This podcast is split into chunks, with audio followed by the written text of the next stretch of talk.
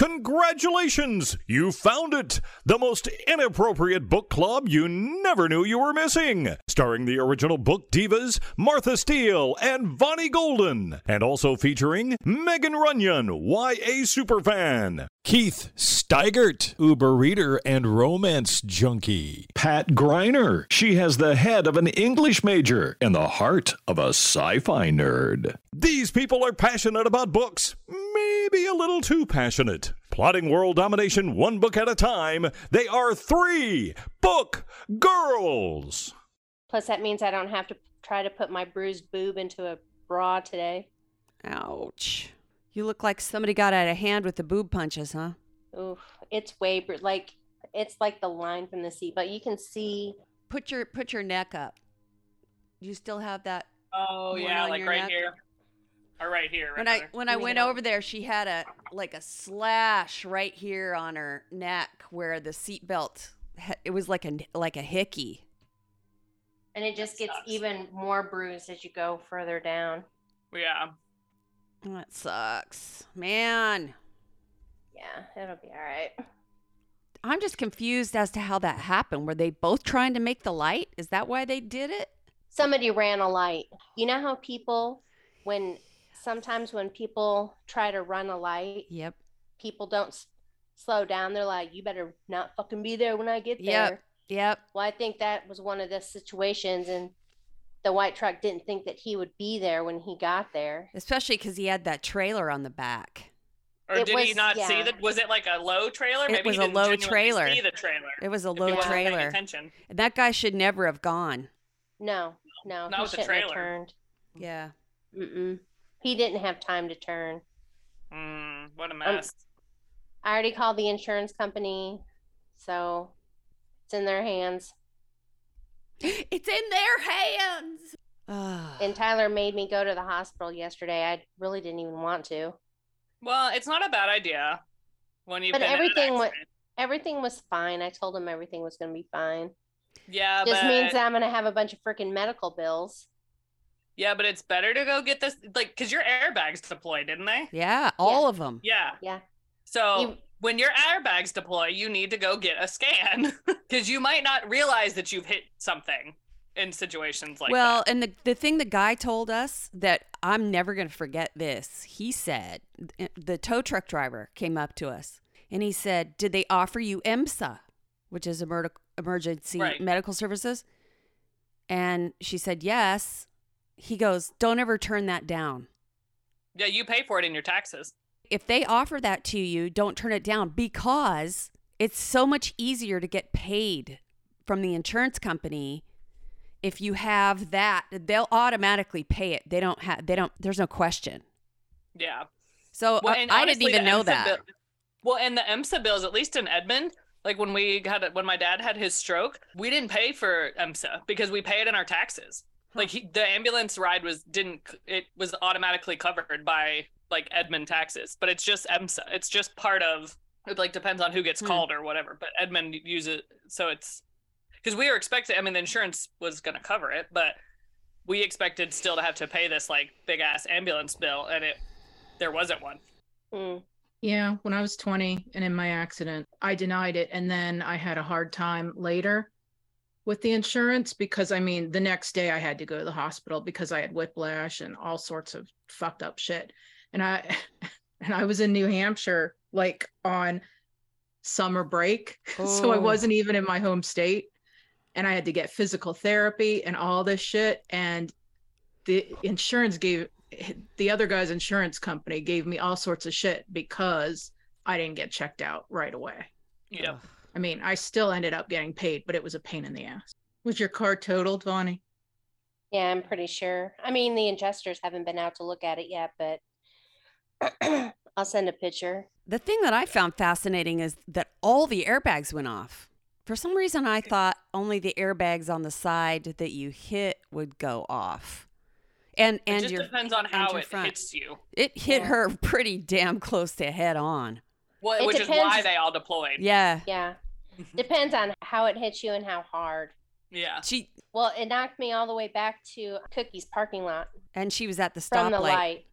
Jeez. that guy must have been hauling ass That white truck, yeah, he had to have been hauling ass.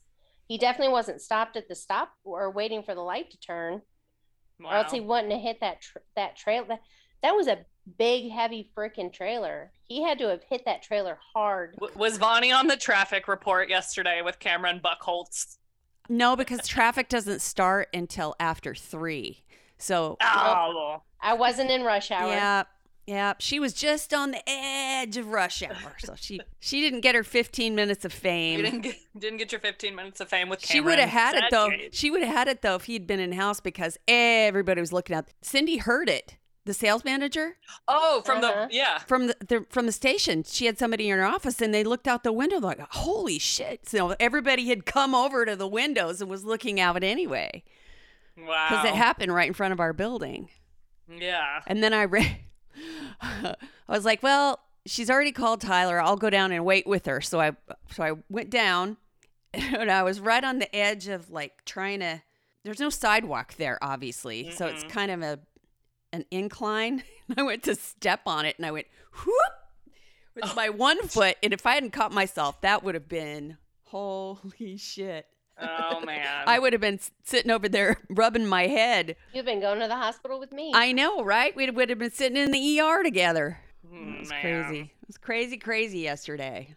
So what exciting happy things do we have? That Vonnie's okay as a, Yes. a good in good shape as a happy. But Vonnie what's is- another really Vonnie is fine. She is. Her car is completely.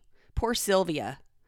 Sylvia is. I know. She is not even on life support, and um, unfortunately, she is. I do believe deceased. Oh, poor Sylvia. I know. I'm pretty sure she was a DOA. Yes, there were no resuscitation possible. I tried to start it after it happened because after, you know, I got my bearings again. And I was like, all right, well, I'm just going to pull into Cookie's parking lot so I can get out of the middle of the road. Nope. Yeah, my car wasn't moving. she was like, "Nah, bitch, I'm done." Yeah. It's like, nope. Kristin Chenoweth will be here tom- on Monday Yep. in OKC. Kristin Chenoweth, who has a book coming out. Megan's headed over to Full Circle to get her signed copy. I am going to die. I'm so excited. I, I need to like. You know what I'm interested in? I'm interested for you to get your picture taken with her because you're gonna look like a yeti next to her. Well, I think 'Cause she, she's so I little. she is tiny. I think my so my friend Stephanie is going, and I think you have to have like. I don't think they're doing like picture ops. Like you're gonna have to like Oh, someone take it as you're like talking to her, so she'll probably be Oh. seated. So I'm really gonna be talking you are. because she's her she's only like five two. She is little bitty. Well, no, she's. But I, I- thought she was shorter than five two because Vonnie's Oh, five. she might be. Yeah, she I was going to be. say, I'm five two. She's shorter than I am. Yeah. Okay. I think she's. So Little she's gonna look really short because I'll be standing and she'll be sitting. I think you they said too you can bring like memorabilia. So I'm gonna bring. I need to get my. I need to bring my my grimoire, my wicked grimoire, and have her sign that too because that's cool. The other cool thing, now it isn't coming out this week, but I saw an article. I, I forwarded you guys an article about the power. I hate that book. I know you and Vonnie absolutely hate it, but obviously somebody likes it because it is going to be debuting on Amazon Prime on the 31st of March. Oh well, I, maybe So it'll make a a, better show than a book. No, I think it'll be just as brutal, even though they probably won't leave this. Yeah, but I might Really enjoy in it. watching it Yeah. versus reading it. Like it wasn't even the gruesomeness of it. I just didn't like the book. Fair, because there are plenty of books I don't like. Daisy Jones Yeah. and the Six is coming out this week, though. I know. I was. I need to I get a copy and Good. read it. It's a There's good week for adaptations. Uh oh, the article about the bear I thought was good because you know how we're always joking around about all you have to do is be faster than your friend if being chased by a wild animal. Yes. You just have to be faster, but that's actually not true. Mm. And it kind of well, they didn't. He didn't. think it is true. And they were like, but don't do it because the bear will eat you. Well, it, it was an interesting and funny post because the guy from the Park Service said, uh, "I was Don't reading, push down your friend. no, it said be sure to check on your friendship before you go into the woods." Oh, which I thought was hilarious. Although, you know, as I was sitting there sort of thinking it out, because he was talking about how bears are really fast and they like to chase things, just like dogs. So the chase is it's an instinct. So it would kind of make sense that if there were two of you and one of you fell down, they would continue to chase oh, the oh, that's true. person That makes sense. who's running. Now, he didn't say that in the article, but that's sort of what I got out of it. So it's like the bear's not going to slow down for the person who falls. He's going to keep going after the one who's running. So your best bet is to be the first one to fall down. Well, unless you, You both, wanna- you unless you both corpse fell first. down at once. True, I guess. Yeah. I'll test Rock, the paper, theory because. I'm not running. oh, come on. I was really surprised that Pat chimed in on this on our group chat and said that she did actually run away from a bear, but she was not the fastest one. She was the slow friend, which cracks me up because Pat's a runner. Is she? Yeah. Or she was that. she was back in the day anyway. Oh, okay. Part of the Windy City Striders. Casper's the Windy City, you know. No, Chicago is the windy Hey, city. you have never lived in Casper. I know it's actually windy in Casper, but It is way. windy city, I know, people think but we called it the Windy City. And the other thing that I found this week: chicken and waffle ice cream. Ugh. the I tr- waffle part probably wouldn't be too bad because it's gonna take like, taste like a Biscoff cookie. It's the chicken part that gives me pause. Well, it's not real chicken. I, I know, but imagine it's I'm- just Yeah, but it's just gonna taste like the the breading, the chicken breading. I just don't know. I don't know. I read the I read the the small details, and it was like chicken flavored waffles, which really grosses me out. What are they going to put chicken like bouillon in the in Yeah. the mix? Ah. Sounds it, it feels like cat food. Like here's a Oh side of God, chicken with you're waffle. roasting me completely out now. I'd still try it. you try it for all of us, Vonnie. Vonnie's the uh, what do you what do you call the person that has to taste poisonous things? The taste tester? The taster. I'm sure there's. I mean, it was always the royal taster. The, like that was- Vonnie's gonna be the royal taster for the group. That's not fine. for everything. But Just you know, chicken and waffle ice cream. I'm down with some chicken and waffles. Oh God, but in an ice cream. Ooh. Yeah, I don't I don't even appreciate them outside of ice cream, so I'm guessing the ice cream part would probably not be You know me. what I found interesting though? Pat really kind of turned me around to the chocolate chip cookies with bacon in them. Now that I can understand because people do chocolate dipped bacon at the fair. Yeah, I don't like that either. I haven't tried it. I do. It's good. Because I need my bacon really crispy, and I'm at the afraid at the fair it's not gonna be. I had enough. try I did try that and it was not as bad as I feared. Well, it's the And the- salty sweet. And Together. the bacon was really crispy. Yeah, it was. Oh, good. yeah. Yeah. hmm It still sounds disgusting though. Maybe next time I make my chocolate, uh, my chocolates, I'll put bacon in it instead of pretzels. That could be interesting. Put I both probably- in. Yeah, them both in. bacon and pretzels. Oh my god, we've just we've just created something new. It's a Franken dessert. I could try it. I've not. Uh, we can try it. It'd be the same as having chocolate dip at the fair. It's like the same idea. Yeah. But you wouldn't have to Maybe- pay twelve dollars for a taste of it like you do at No. the fair. Yeah, I know. I could For do like three half of the tray. I could just put in like half of the tray that I one tray, and then we could just get a sampling of it and not have to. You're make the whole okay, batch. Megan. You're the designated uh, baker. Vonnie will be the designated taste tester, and then if it passes muster to that point, then I'll try it. Okay. I mean, I'll, I, I would try it once. I'd put some chocolate. Maybe when I have the girl, like the girls coming over for something, I'll be like, uh, I wanted to try this out. You know, one of these Can days, your guinea pig. one of Yeah. these days, Megan, you have to invite these girls to your house. We've never You're- been there. it's because you all live on the What? other side Oh, of oh, town. oh, But you've never invited us. You're always well. We can come to my house anytime. Well, one we are going to get back to doing our podcast in the studio. But it's it's like all of the gods were against us because everything looked free and clear and then on Wednesday, the salesperson scheduled a Friday night remote. And then the 10 to 12 remotes that usually are on Friday nights got bumped up to 8 to 10. God damn it. I was like, fine, I give up. No Friday nights until next month. So now, in a completely unrelated story, let's talk about books, baby. Let's talk about you and me. Me. Talk about all the good things and the bad things. Probably bad things in Vonnie's book. Probably bad things, yeah. No, it's not that sad, bad. not sad Oh. things. Mm-mm. Ooh, Oh, okay. No. Proceed. So this is Women's Appreciation Month, right? That's It right. is. It is. So I kind of went with an extension of last month and for the subject of this month, and I read Becoming by Michelle Obama.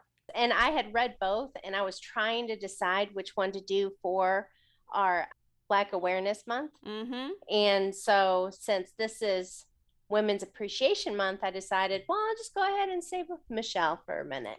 So, Becoming by Michelle Obama. And this is an autobiography about her life. She grew up in Chicago, which I'm sure a lot of people know.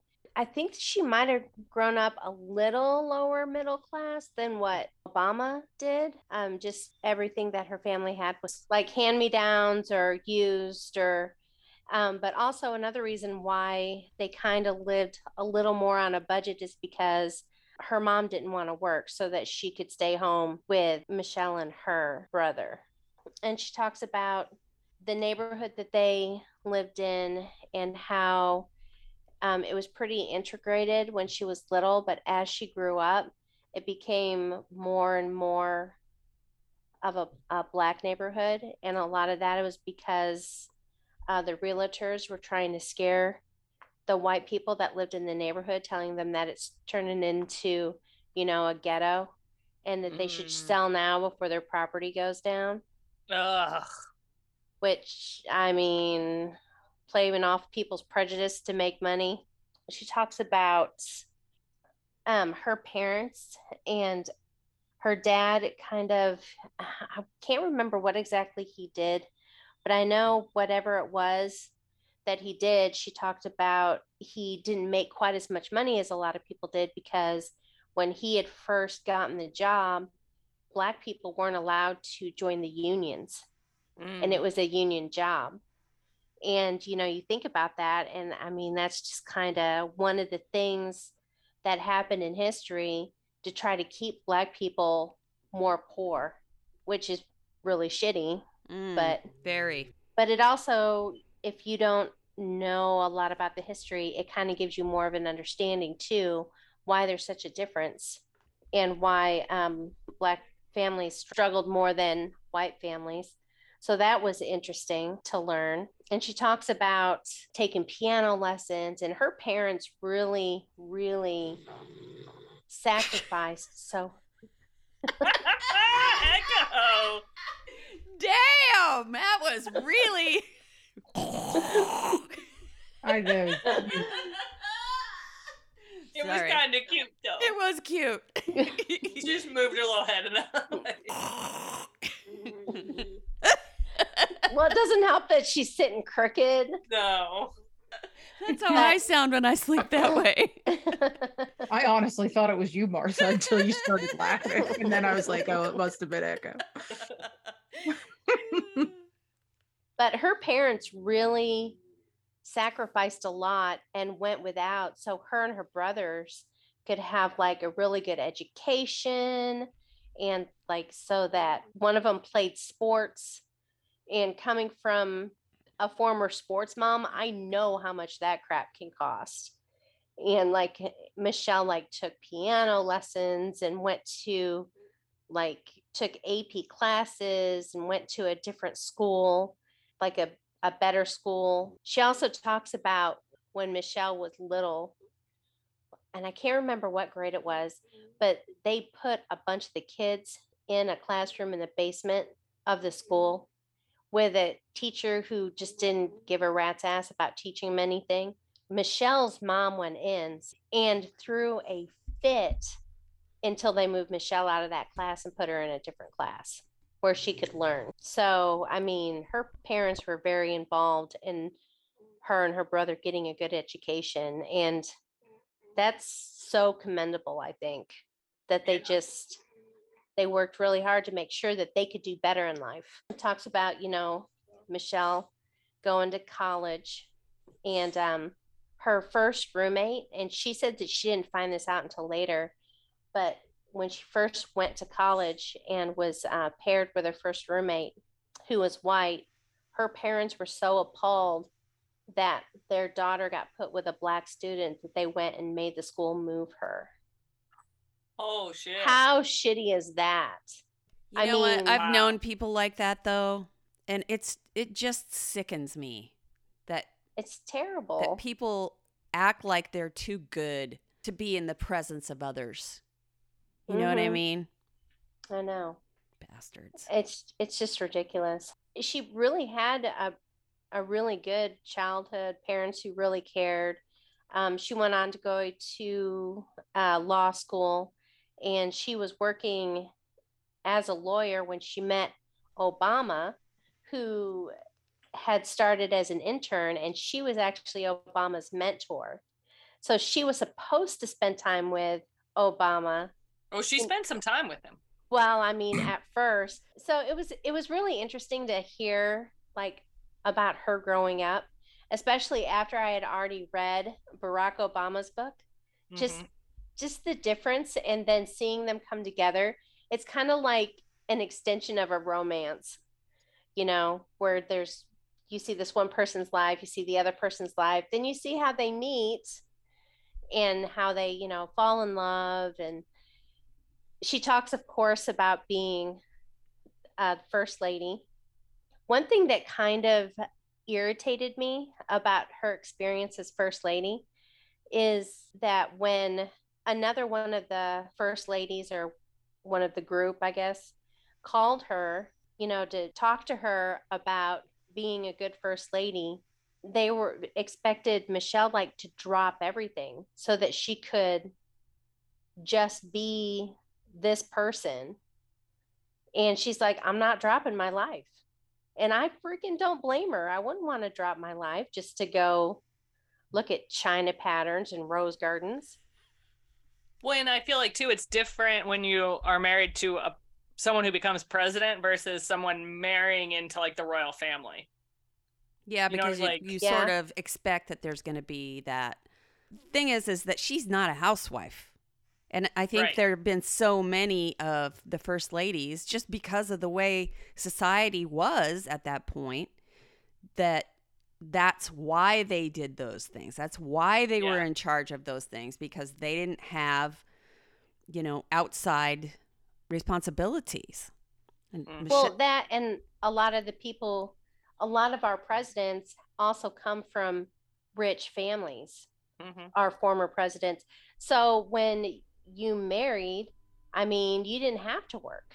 Right. You didn't really, you could just, you know, and I'm not saying that being a housewife to a politician would not be work. I'm sure that there's a lot of work involved, but she had a career. She was independent. She didn't really want to drop everything just to be the first lady.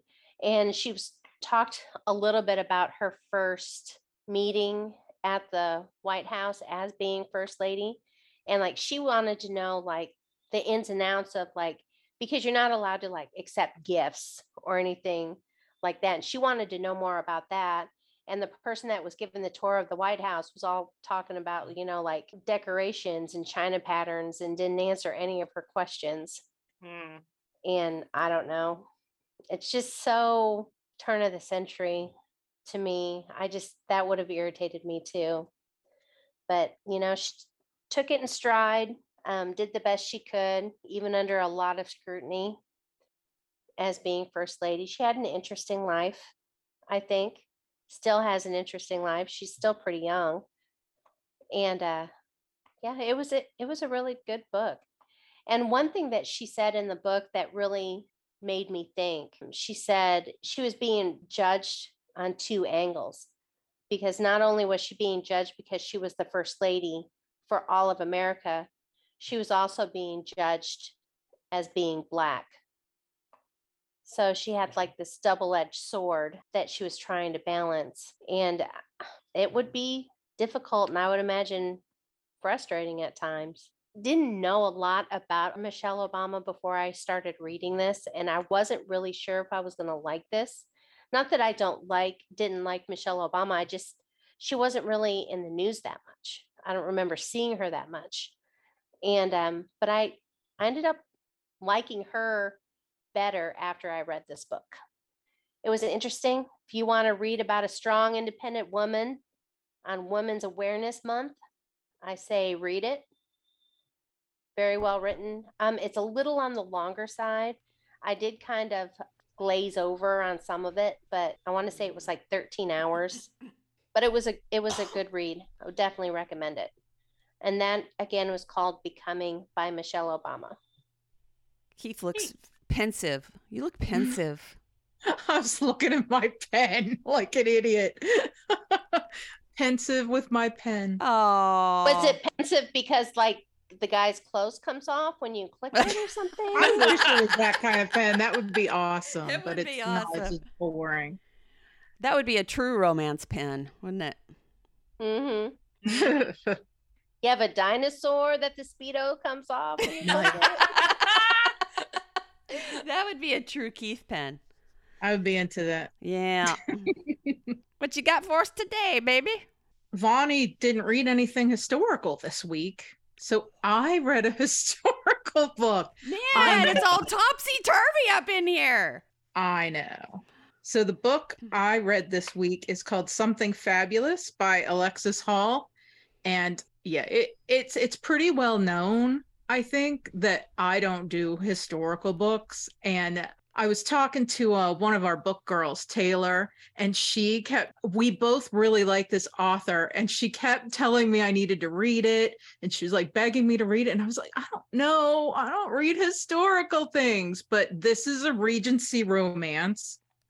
So takes place way back in the day. And there's this Duke, and he, of course, has lots of money, and his name's Valentine. And his parents were very close with another family who also had children and his father had always said that he wanted to see him marry that other family's daughter like keep it in the family like bring them into our family like that kind of thing almost an arranged marriage kind of thing. Um and the other family has uh, a set of twins and the parents die very early in their lives. So like they're left with you know just nannies and things i guess. But uh and the twins are named arabella and uh bonaventure but everyone calls him bonnie. And so the duke goes to arabella and explains to her very precisely exactly what should happen because you know their parents both wanted them to get married at some point and now they're both of age. And she and the twin are falling upon uh, her twin brother are falling upon hard times and don't have a lot of money. And he's like this will fix all of that. But arabella and bonnie grew up reading lots of books and making up stories. And now they are these dramatic ridiculous people. And bella um when the duke comes to her and explains i would like your hand in marriage this and that he's not i mean he, and he's this very not romantic guy. He's just here are the things and this is what we'll do. And so he basically tells her okay let's get engaged. And she's like no. And then and she gets so offended because she really wants like this romantic love and like all the hearts and the flowers and all the stuff. I mean, Martha's making a face. And yes, what this woman wants is kind of ridiculous because she has built up all this stuff in her head from all these books that she's read. Um, and she gets so upset that the Duke isn't talking about like love or anything like that. I don't I think she's even upset because he doesn't say she's beautiful and she freaks out and she runs away. And she runs off with her friend Peggy. And her friend Peggy is is different too. they're truly all just fabulous. They're all really crazy. And so Bonnie, the male twin, is lost because he's lost his twin. He's lost his other half, his other heart. He's very ridiculous about it. And he's begging Valentine that he has to go and make it right. He has to go and pretend that he loves his sister. And he's like, This is all your fault because she's left. If you had just pretended that you'd have this marriage of love and then everything would be fine. So then the two of them go off trying to find this other group of women. Meanwhile, they're having a lot of difficulties because Peggy's dressed like a man. So they've been looking for two ladies, but it's really a man and a woman that they're looking for. The whole thing is trying to th- i'm trying to think like like you know like the airplane movies where everything is just crazy all the time and everything that is this book? I didn't even mind that it was regency which i love you megan. I'm so sorry but oh my gosh ugh, it makes me want to throw up. Um regency romance is not my thing but this was so funny. And i mean the duke is just so straight laced that he doesn't realize that all these characters are gay and queer and and he doesn't realize that he feels that way because he is just this stunted straight laced good looking guy that just is like i'm going to do what daddy said we should do and what the my grandfather said and what my family for millions of years have done and I mean, the whole thing is just so madcap and crazy. and I mean, Alexis Hall is just this amazing, amazing writer. He writes amazing gay, queer fiction. And this is just no different. It was amazing. I'm so glad that I got browbeaten into reading it. uh, Thanks, Taylor, for browbeating her. and that was Something Fabulous by Alexis Hall. We're just all over the map today. Did you read I, romance? No. I read true crime. Oh, that's not all over that's the map. not out of it's character not all at over all. the map. But I haven't read a true crime in a minute. Yeah, but you love them. I do. So then what did you read about this time? I read Under the Banner of Heaven by John Crocker. I don't know how to. John Crocker. I'm going with it. That's probably wrong, but I'm going with it. And I honestly picked this book up because I already watched the TV show Under the Banner of Heaven with Andrew Garfield because Andrew Garfield. I had issues with this book. So if you picked this book up knowing 0% about the history of Mormonism, you would have learned a whole lot if you pick this book up expecting it to be like the TV show, you're going to want to throw it across the living room. It was a very good book as far as recapping the history of Mormonism and history of how the fundamentalist Mormons came around and the differences between them and explaining as a whole the Mormon religion and how people become fundamentalist and then how they other people stay just traditional Mormons. And it gives a lot of history of the bloody westward movement of the Mormons. But the case I was most interested in was Ron and Dan Lafferty, who killed their and this is not a who done it because in the pre in the opening part of the book you know who did it. In the show it's a little more who done it in the book it's in the prologue. It's not a spoiler. Ron and dan murdered their brother's wife, Brenda Lafferty, and his 15 month old daughter, Erica, in 1984. I thought this book would be more about that case because that's what the show was.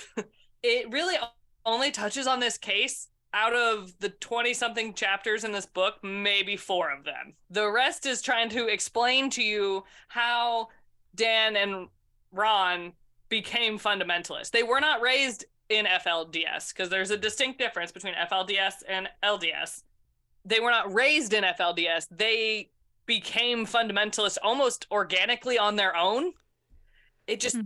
happened. They became radicalized. He found a book at Brigham Young that historians can't agree on who wrote it, but they're pretty sure that it was Joseph Smith or Brigham Young, one of the two. I think it was Joseph Smith because it was written by his publishing house at the time.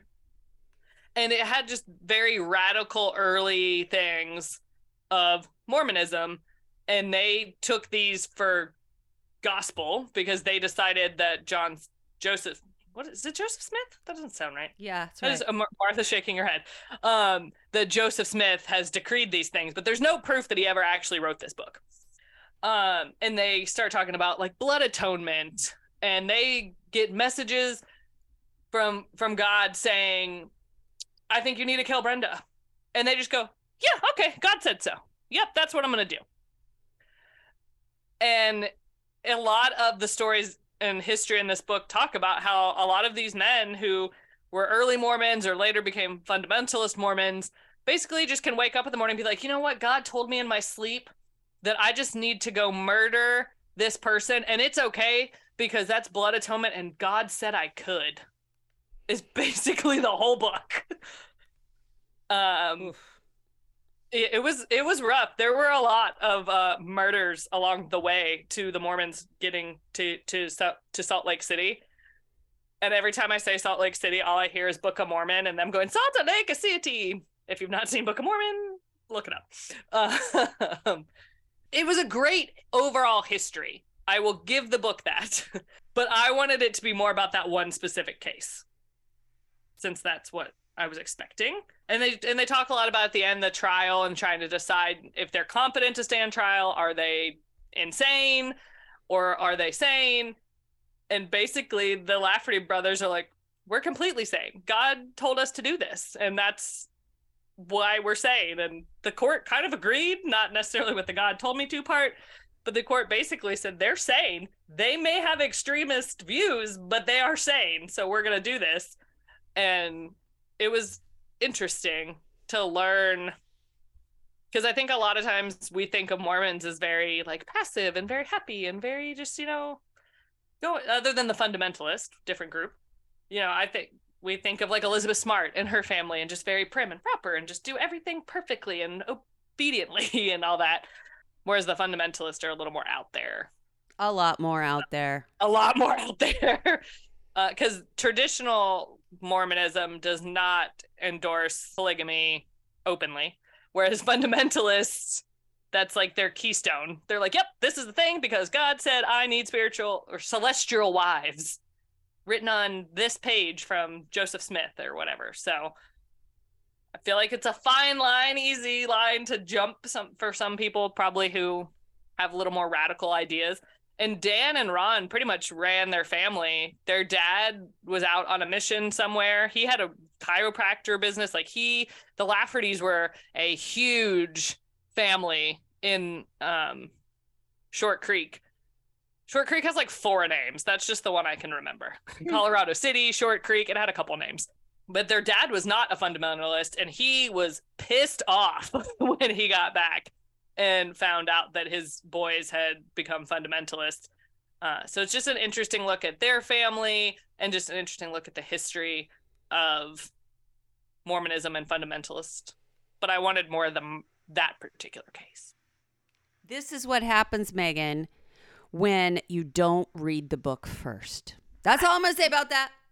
No, eh, but you know what? If I had read the book first, I probably would not have watched the movie, even with Andrew Garfield in it. So I'm glad I wa- or the show. I'm glad I watched the show first because the show is amazing, and the it's scripted. It's not a docu series. It's actually scripted, and it talks about the investigator that was investigating. Because obviously, you're in a Mormon community. The police officers are Mormon, and he and his struggle with that and the case, and it just gave a lot more detail. They do put the history in the show as well.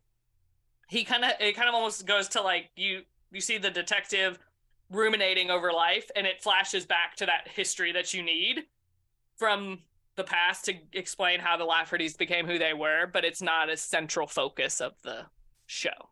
Whereas in the book it's like 400 pages of Mormon history. Mhm. A lot of which I knew already from true crime things. So when they were talking about the Kingston clan. I was like, hey, I've watched Escaping Polygamy. I know exactly who you're talking about. Those girls are badasses. Um, because they talk about them, they talk about Elizabeth Smart and all that. So if you loved the show, read at your risk. If you haven't seen the show, read the book first or don't. I don't know. I, it's hard for me to review a book that I'm not in love with, but I had so many feelings about this book. Read it, don't. It's fine. It's fine. And that is Under the Banner of Heaven by Jon Krakauer. Pat just read another one of his books. Um, the one she I just thought the name was familiar. yeah. And I had somebody else, a, a friend of mine, message me when I posted that I'd read this, and she was like, "Oh my god, I couldn't get through that book." She's like, "I've read so many of his other books, and that one I could not." Well, Yeah. for people who don't understand it, you know, you would Into have the to wild. you would have to know yes. what you're dealing with and and it's Yeah. it's a very complicated set of beliefs that don't really coincide with very many other religions so you kind of have to be read into it in order to understand what's going on Yeah, and I I thought I hit the halfway point, and they finally got back to the case, and I was like, "Great, the last half of the book's gonna be about the case." And then it was like, "Nope, just kidding," and I was like, "Damn it!" i didn't you finish Definitely need the base. i didn't finish watching the show because i was way too triggered That's fair. i was like no i'm not doing this yeah, I Uh, loved the show. I thought Andrew Garfield did great in the show. I just all right moving right along take us somewhere spacey. nope not spacey today Oh. We are going to uh I don't even know what you would call this. It's a combination dystopian locked room mystery horror novel. Okay. It's called The Drift by CJ Tudor. It starts out w- with a very action oriented scene. In fact, of all of her books, I think this one is the one that lends itself the most to an adaptation. It's almost like it was written in that way. And because of that, because of the flashing back and forth between several different groups of people, that's the one thing that I would caution about it. Now, I was able to make it through without any any issues, mainly because I was so curious as to what the hell was going on. There were a lot of very ambiguous things about this book. It starts out with a bus crash. She keeps calling it a coach, so couldn't quite picture. I kept thinking coach. Okay, that could be a train car. What? But after a while of, you know, listening because I obviously I consumed the audiobook, I realized that this was a bus we were talking about. Well, the bus crashes and it is full of people who have been stripped, redressed, um, and they're just waking up from some sort of sedation. They're all wearing the same things, and it's so, so it's like a carefully controlled environment. They're all supposed to be on equal ground in here. You find out that they are coming from a facility that is a school of some kind. And little by little, uh, it sort of leaks out informationally that they are all privileged children that were being evacuated from a virus ridden environment. Supposedly, they all had tested negative. The virus is something that kind of feels like a Captain Trips type thing, uh, except for not nearly as virulent. Some of the people do survive. And when they do, they they become what they call whistlers because they're breathing, you know, they whistle when they breathe and they're super contagious and you know, some not everybody dies from it is the, is the bottom line there. But they get real red eyes, like bloodshot eyes, and that's one of the things that you can tell right away. Well, the main character girl that is on the bus is the daughter of the head virologist that has come up with all of these ways to keep people safe. And he's a very cut and dried type person. Like, okay, if somebody's sick, they get, they're out. That's it. And we learn almost right away that his daughter is infected. Well, they have one mobile phone on board, and only because somebody snuck it on. And she sends a text to him and says, We've crashed, you know, but she's, he's sort of estranged from her. So she doesn't even, he's a cold fish. She doesn't even know if he's going to respond. But then she starts to realize that, damn it, if she tells him, he's just going to come and kill everybody in the bus because they, of course, discover that some of the people on the bus are infected. Not everyone survived the crash. There were a few people who died, including one guy who was clearly very infected. But the bus driver's missing, and they're trapped inside the bus in the snow. So that's one environment we're dealing with. The next environment we're dealing with is a mountain tram. And inside the mountain tram, there are six, I think, people who have volunteered or been compelled to go for study. So they're stuck probably, I don't know, they can see the tram station from where they are. And they're going through all the motions of, you know, how are we going to survive until they can get us rescued? And you go through a bit of that and you find out little bitty things about each of the people. Then there's another section where it's a facility called the retreat. And there are people there who are clearly employees of said place. And there's a murder happening there that they're trying to figure out what's going on my biggest difficulty with the book was, as I said, I had no fucking idea what was going on. the why in the, you know, what the hell is this place, this retreat? Why are they in the situation that they're in? Because they can't go get supplies unless somebody hikes down the mountain to go get it. And they're being extorted by this local group. So they're dealing with that. But what made it interesting was you knew that eventually those three things are going to s- somehow be connected. The girl, there's a girl on the bus and her brother. She's trapped underneath some kind of. Anyway, her legs are trapped and she's clearly critically injured. We discover a little bit into it that she's pregnant. They deliver the baby and so now they've got an infant in this situation, which is you're just going, how could this possibly work out? So I think more than anything, I just kept reading because I'm like, God damn it, you know, there's got to be a resolution somewhere here. How is this going to end? And because of that, I was absolutely compelled to keep reading. And at the end, of course, you do get the payoff of how it's connected. And I thought that CJ Tudor did a really spectacular job of plotting. It was hard, and, and there were a lot of people, as I went back and was reading the Goodreads reviews, that didn't make it very far because it was confusing. It was complex. There were times when you were like, what in the fuck is this? What am I reading? But of course, as you guys know, I like the weird stuff, so I kept right on a going.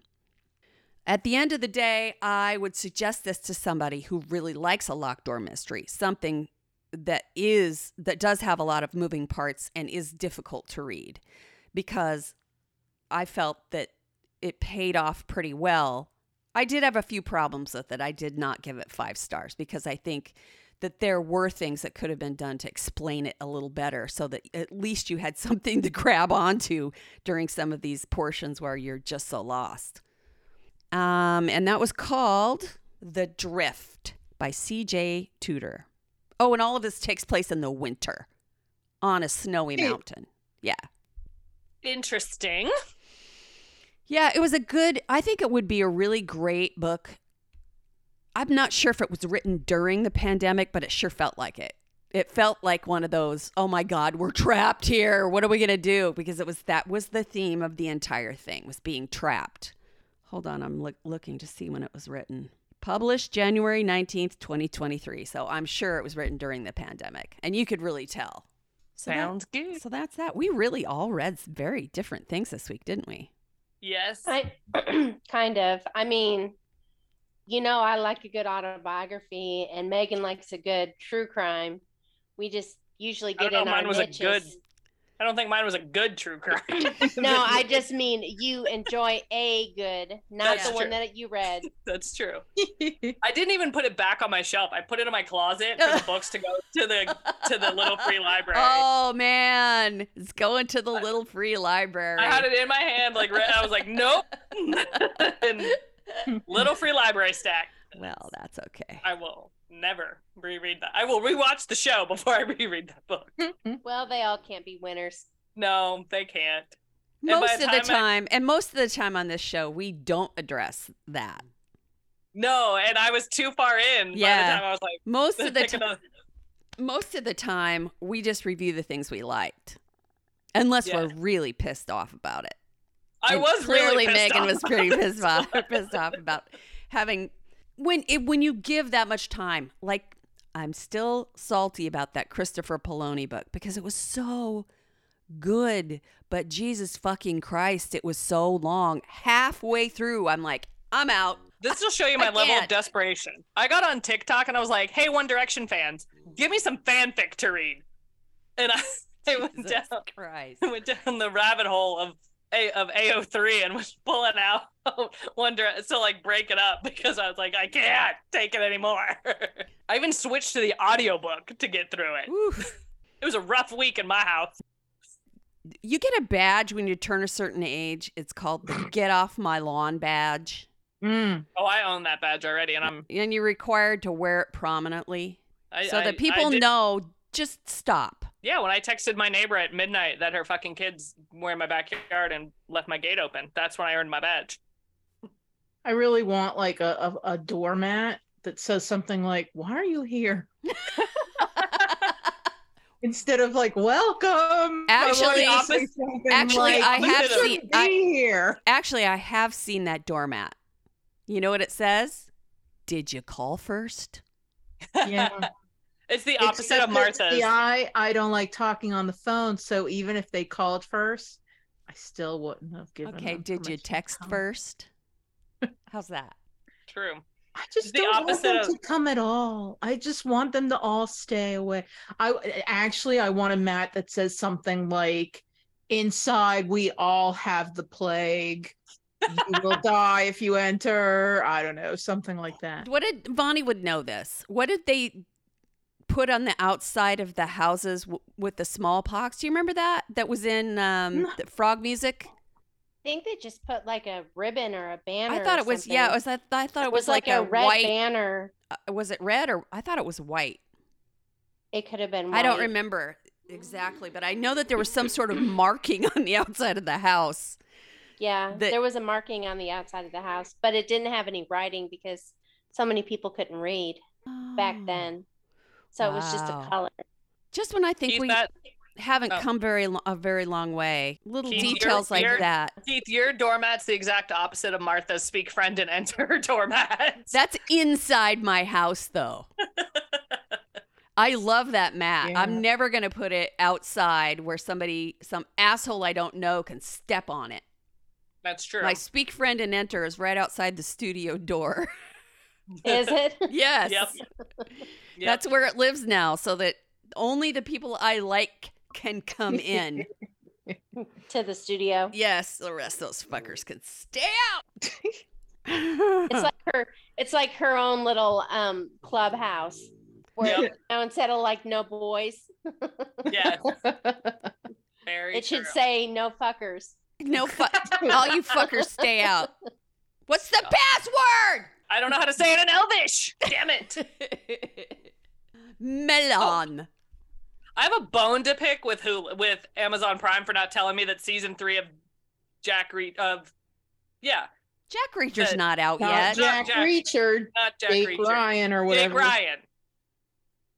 No, Jack Jack, Ryan. Ryan. I was like, Jack still, Ryan. Now he. Jake Ryan's from 16 Candles. It's was funny pissed. that you said it, and I immediately was like, Jack Reacher has a third season out. I missed the second. Yes. Like, Some of us need Jake need our Jack Reacher. No, Jack Ryan. Jack Ryan. Jack Ryan. Far from my mind. Jack yeah. Ryan is the one of the original characters in The Hunt for Red Um, October, which is book related. Yes, Yes. Tom Clancy. I Yeah. mean, I mean, I know he's the Tom Clancy guy, but yeah. I feel so bad for that. I don't Vonnie. She's sitting over there, and every once in a while, she reaches over to the pet pet the dog and just winces in No, No, it's because Ooh. it's because Echo keeps kicking me in my bruised hip. oh, Kick I her back. wondered. I wondered about that. You you were Just wincing. flick on the nose. You don't realize how much your dog kicks you when she's laying next to you until you have a bruise. She doesn't understand. Oh, she's gonna snore. I can I can feel it building up. You just did a little bit ago. She's not gonna now because you're waiting for it. Ah! Woo! Yeah. That's oh. my bingo card full. Oh, and by the way, we all made it through the storms here in Oklahoma. In case anybody was worried. Oh about boy, that was a close run thing. That was a very close one. The one that came by us. Oh yeah. We were very. I got to clean out my fucking garage. All that. That. Does anybody know who anybody who wants to buy an almost brand new refrigerator? Because I need to get that thing out of there. And Yeah. Dylan's. I just I remember like watching it and being like, "Wow, Martha's like real close," and then Yeah. I texted Vonnie. I was like, "Martha, get down!" Yeah, it was it was it was a very close run thing and Ron put the car in the garage over the top of the Of storm shelter. So if it had hit us, then I would be injured. It was only an F2. Okay, that's still an F two. It only goes to five. yeah, but the houses didn't lose their whole roof. They only lost No. portions of the roof, which means my laundry room might have been okay. Uh, Usually the sirens don't go off everywhere. For those of you Yeah. who don't live here, it usually just happens in isolated places. Yeah, But everybody had never se- everybody had a siren. yeah. I've never really seen our trackers like not be able to keep up until that night That they were son just of a, coming out that everywhere. storm was traveling 90 miles an hour. Yeah, it was crazy. I mean, you basically blink and it's gone. So if Yeah. it did hit you, at least it wasn't lingering. True. I actually brought my patio furniture like into the house because they were talking about that. Like the storm was moving that fast on top of the wind speed. I do need to clean out my shelter though because there are questionably spiders that need attention and out of my shelter for next time. Yeah, ours gets really gross. It smells like death down there. Oh, see, I put one. I put one of those um Hey! those dehumidifier things in there. Vonnie, maybe I should get some scent beads for my Yeah, there you go. Cover up all your weird scents. Yeah, the weird Smells. the weird smell in my uh in my storm shelter might be able to be solved. Or There you go. maybe quit storing your bodies down there. God damn it. But they're out of the way down there. But you have to move them every spring. Yeah. Maybe if I put in a, a one of those pumps that pumps the liquid out, that would help. Cause the Just gonna slime, involve- you know, pump the slime out. I'll tell you what though, the next day there was a little snake like under my garage, like a little garden snake that was like under the lip of the garage, and I got my snow shovel out and like scooped him up and threw him back out in the garden. I was like, "Where you're not going to be is in my goddamn storm shelter when I get in there in a See, couple that's what they do. The the toads. That's why my storm shelter smells so bad. Oh, I don't have because they get in they hop through the little holes because there are little breather holes on the side on the front Yep. and they just hop right down there i don't know why they think that's a good idea I don't know, but that snake and I, especially we, with all those- eyes. especially with all those bodies down there you know Uh, it's too crowded hungry. i need a winch for my bodies when i need to use the storm shelter Oh my God.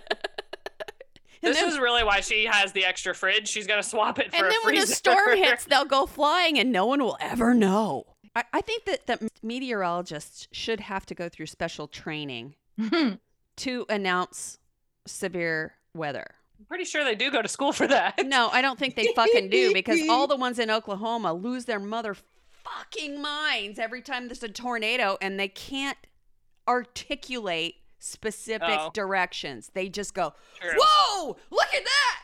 It's on the ground! Whoa, whoa, get in your storm shelters now. If you're outside, I think that- what was this, uh, something about their grandmother? What did he? What did David Payne Oh, say? David Payne. He said if grandma's at the casino, go get her. Jesus Christ! He had some good quotes this time.